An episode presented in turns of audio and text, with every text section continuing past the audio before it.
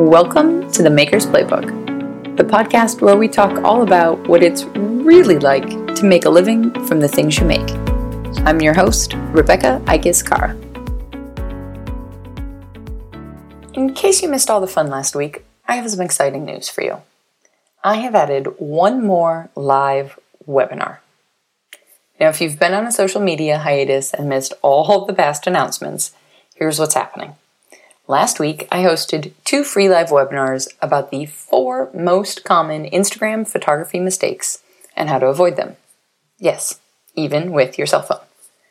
They were our most popular webinars to date, and I got a number of emails from people who missed out wishing there was another chance. So, we're doing it. January 26th at 2 p.m. Central Time. The last and final free live webinar for the foreseeable future. I do not do these webinars often because, frankly, I spend a lot of time preparing to make sure they are packed full of content. To give you an idea, the last time I did this was in June of 2021. If you want to quickly accelerate your photography skills in a simple, easy way, don't miss out. Pause this episode right now and save your spot in our final webinar on January 26th. You can click the link in the notes of this episode on whatever podcast app you are using, or you can go to makersplaybook.com slash Instagram dash photography and sign up to save your spot. All right, on with the show.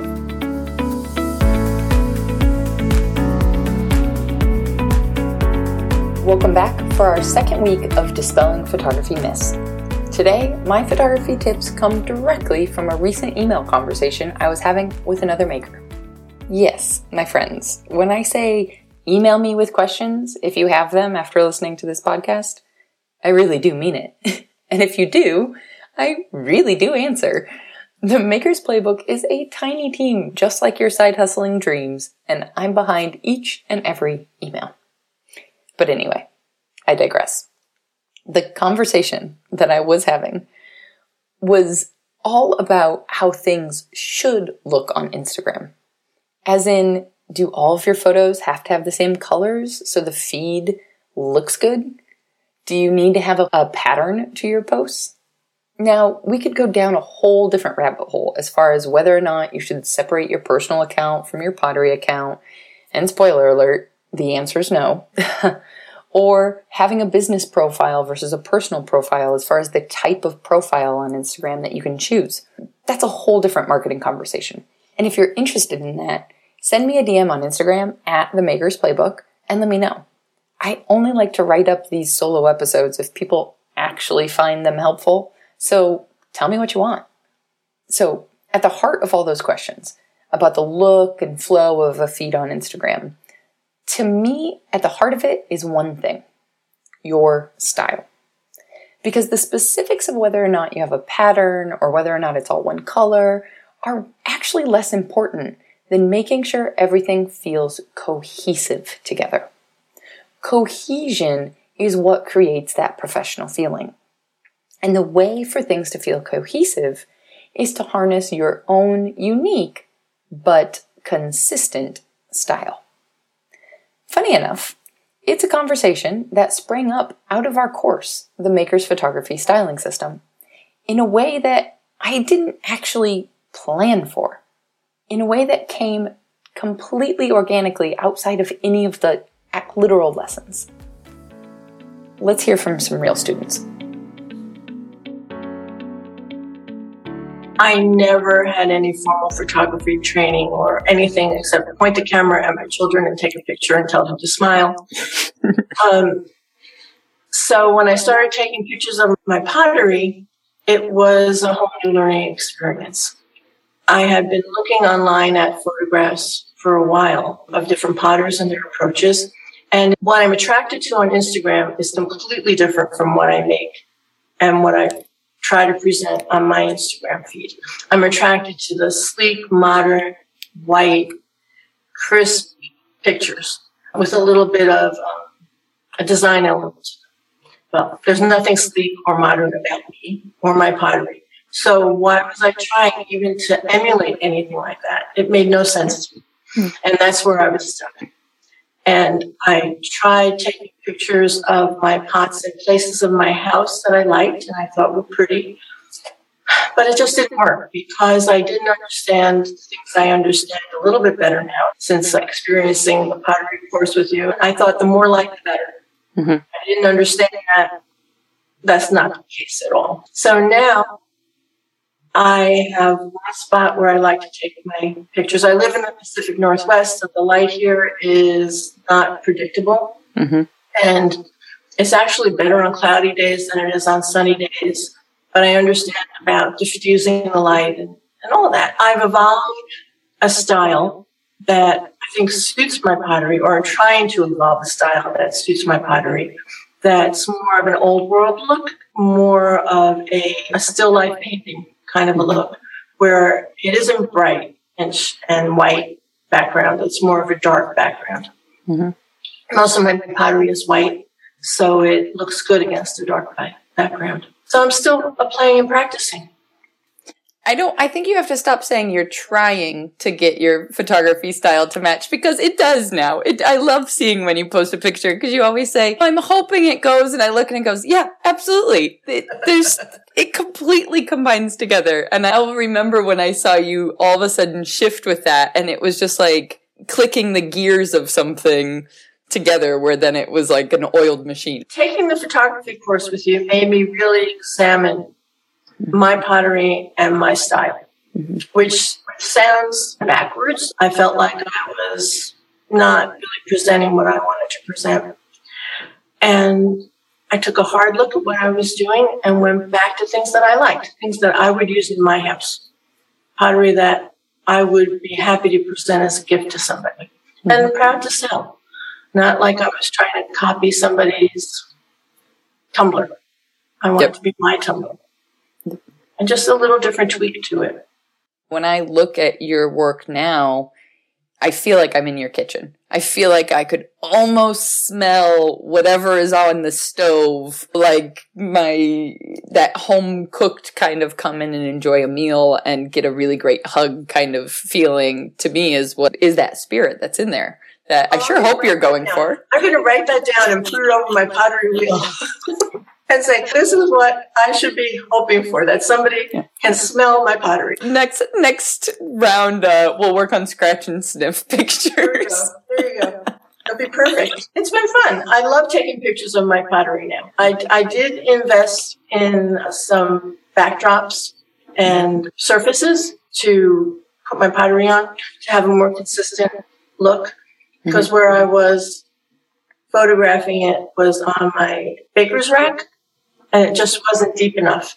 Yep. And with my yellow stucco walls, which I love, but now I have um, something much darker, mm-hmm. and I, I like that look. I love too that now that you're seeing how much your pieces pop out from the photo with using contrast instead of with using all white, which is right. is a very different minimalist look to to the contrast of a, a, darker background with your white pieces, they really, you know, pop out. It, it really needed it. And, and that's where I was getting confused because I saw many pictures of potters that I admire who had white pottery or just off white pottery or light gray pottery on a white background. Mm-hmm. And with a proper tube, maybe not, but it didn't look like it was in a white box. Mm-hmm. You know, it was different than that. There was a, a surface and a background. Mm-hmm. And I loved it. But when I put my pottery in front of a white background, it just sat there, didn't do anything. And it always amazes me how many people start out with all white as well, because as we talked about in the course, it's the li- literally the hardest thing to photograph is an all white setting. And it is. So in the course, I learned from you about direction of light and how to just reflect it back on the pottery and how to make make a how do I say this focus setting mm-hmm. um, so that your props were in the right spot. And so it's, it's so much easier. I don't have to wonder about how am I going to do this? How am I going to approach this? It's not as intimidating as it was, and it's not as frustrating as uh, as it was. I don't feel frustrated at all anymore. It's, it's like it's fun.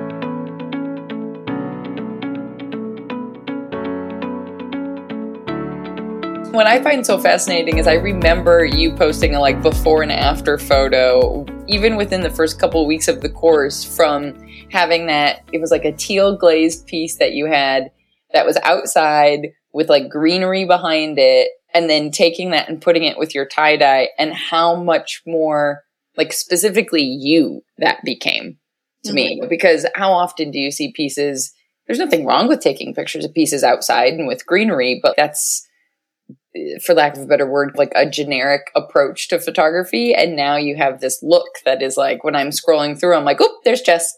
That's great to hear. Yeah, and I had some. My friend does tie dye, and I had the the warm one, and then a teal, the teal one with a lot of contrast.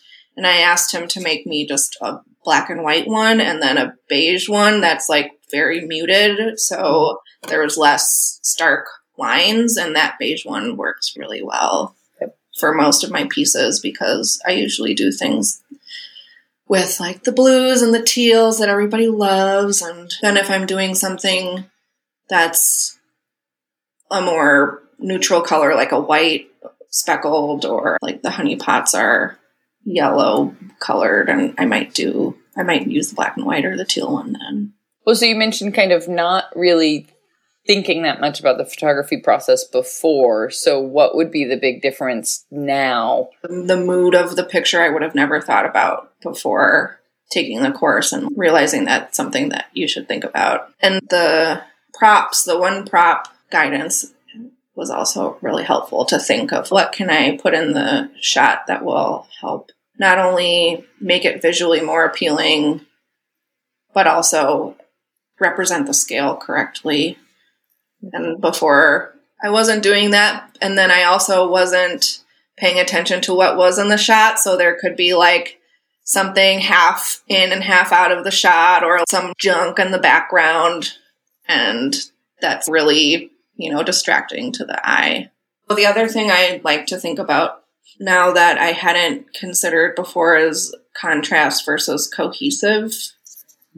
And I always take that in mind when I start thinking about what I'm going to include in in the picture. So usually when I'm getting ready, I'll just start walking around my yard or my house and pick things up that I think would be good. Like I had these white speckled ramekins and I pulled some really pretty nasturtium flowers and leaves out of my garden and kind of sprinkled them around because they're like red and green variegated leaves so they're they're a little bit they're definitely a contrasting piece to the like more subtle glaze. But then I have these marbled planters that are really busy.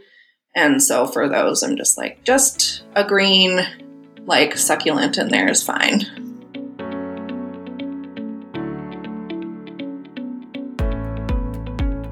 You see, you can pull off just about any kind of photographic style you want while keeping the focus on your pots. If you're harnessing the right concepts, particularly as Jess just mentioned, the concepts of cohesion or contrast. In other words, are the things you're putting into your photo not just your pots, but the props and the background choices and all around setting that you're choosing, creating a feeling of cohesion with your pottery, or are they creating a feeling of contrast with your pottery? or rather against your pottery. Neither option is wrong, but you definitely better be choosing them on purpose. If you want incredible tie dyed backgrounds like Jess is utilizing, then also adding in complicated props to add even more contrast is probably going to be a losing game when it comes to keeping someone's attention on your pots.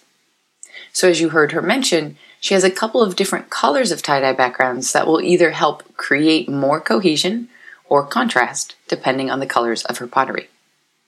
On the flip side, Jackie Wright, who also joined our course last year, if you've ever seen her work on Instagram at Jackie Wright Ceramics, has absolutely minimalist design, not only in her pottery, but also cohesively in her photography style.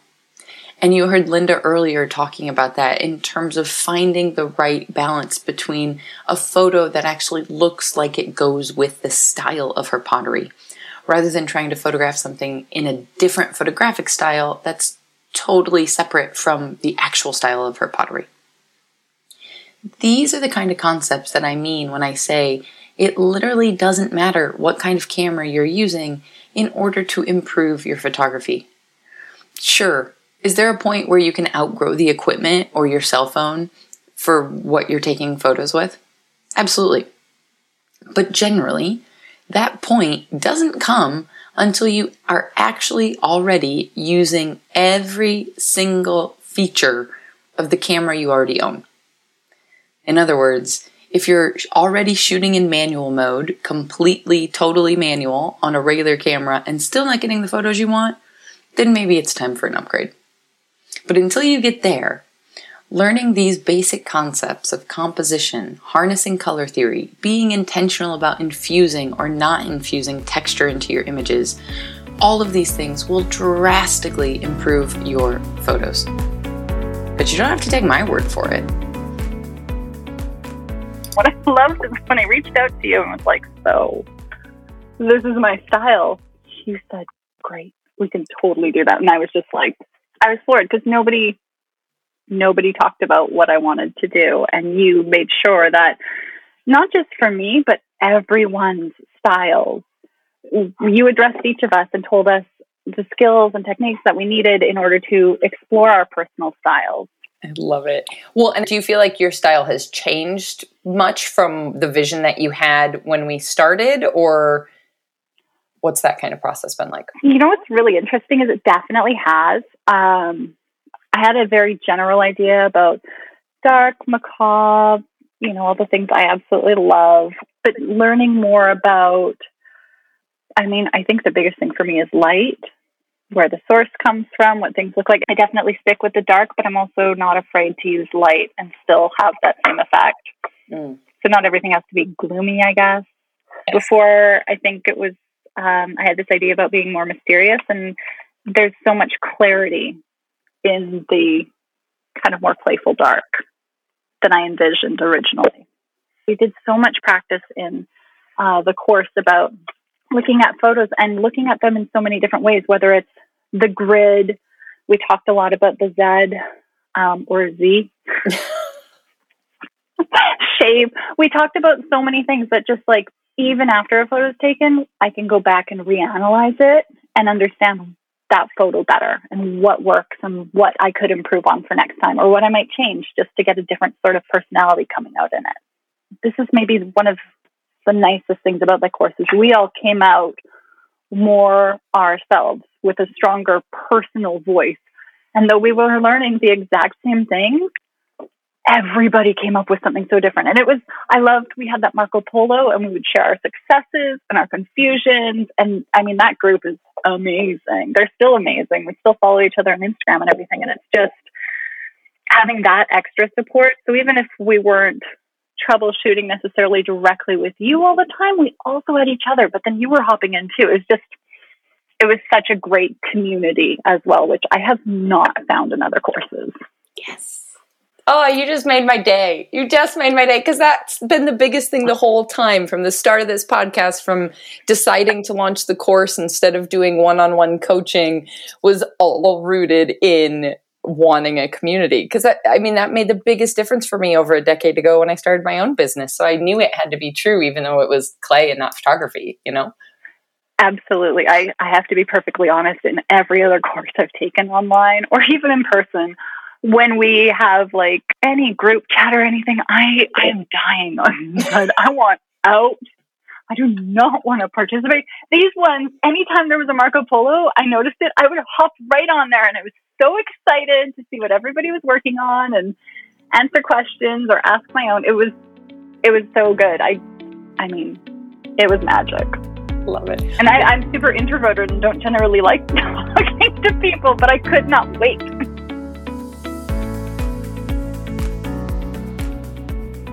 I follow a, a lot of new potters now because of the course, yeah. and they follow me back, which is fun. Yep. I get to see what they're doing and I get to see how their photography is progressing also. Yeah. And that's been fun to watch because there have been some, there's some real progression there. I, I think the course was definitely worth it. I Mhm. thought about, should I do this? Shouldn't I do that? But it was worth it. It was worth investing in another skill that I needed to learn. Mhm. And it was an easy way to learn it because I tried looking at camera books, and other things like that. It's totally confusing. Yep. And as I said before, who wants to learn the science behind it when you have to learn the science behind your craft anyway? Mhm. I don't want to learn the science behind that now. But it was just enough. It was just enough to make you feel like you were learning something important. Mhm. And not enough to, and not so much that you felt like you were really stupid to start with. And enough so that you felt like you really learned something when you finished. Mhm. So it was perfect. Good.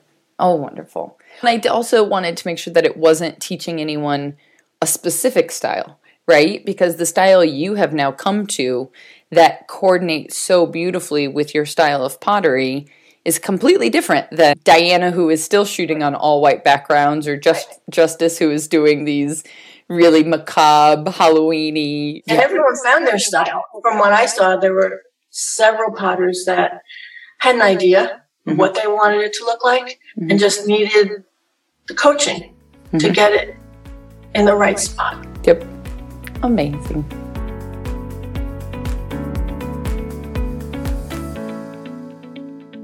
Amazing. Just thank you so much for making the time. I really appreciate it. quick if people are wondering whether or not to take your course Mhm. some things to keep in mind are a you don't need any extra stuff and you can do the whole course with your phone and a table and a window and then also it's a huge value i think because not only do you get the videos but you get the cheat sheets and then you get personal like access time with to you for your expertise and i was really impressed how you worked with each individual who was in the course with their specific style and like what their challenges were and what they're trying to accomplish with the course Oh, thank you. I appreciate it.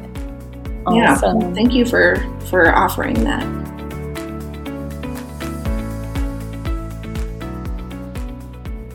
Okay, so you've heard us talk a lot about the Maker's photography styling system.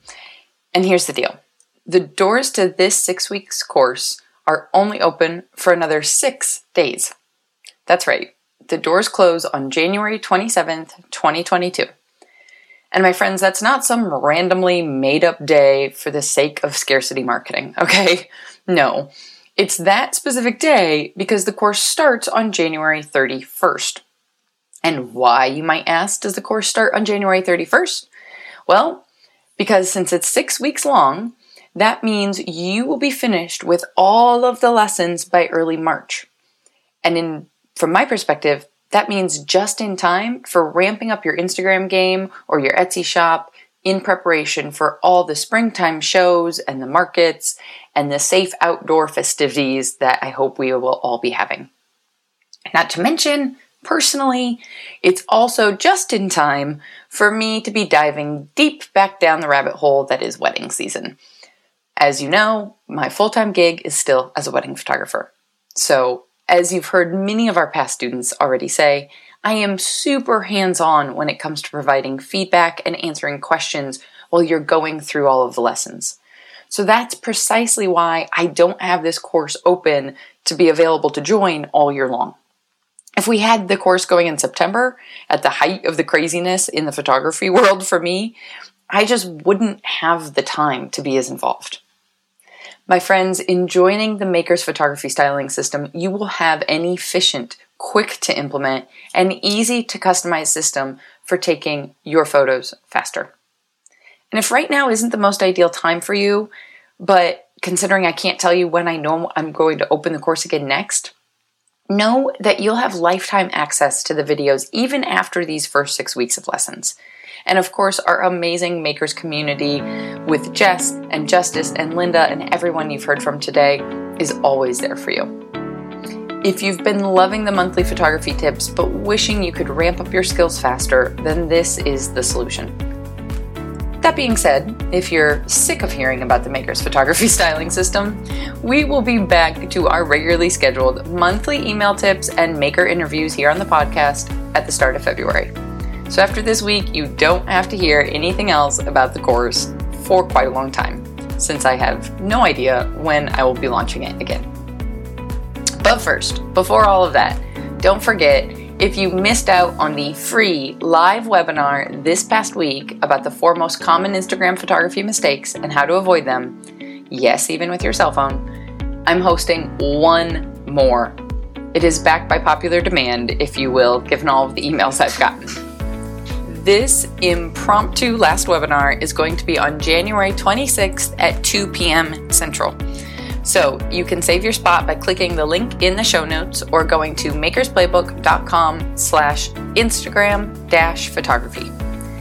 And spots will be limited, my friends, because that's just how Zoom's business model works. so, all right, until next time, go get back to making your dreams a reality. Because together, we've got this.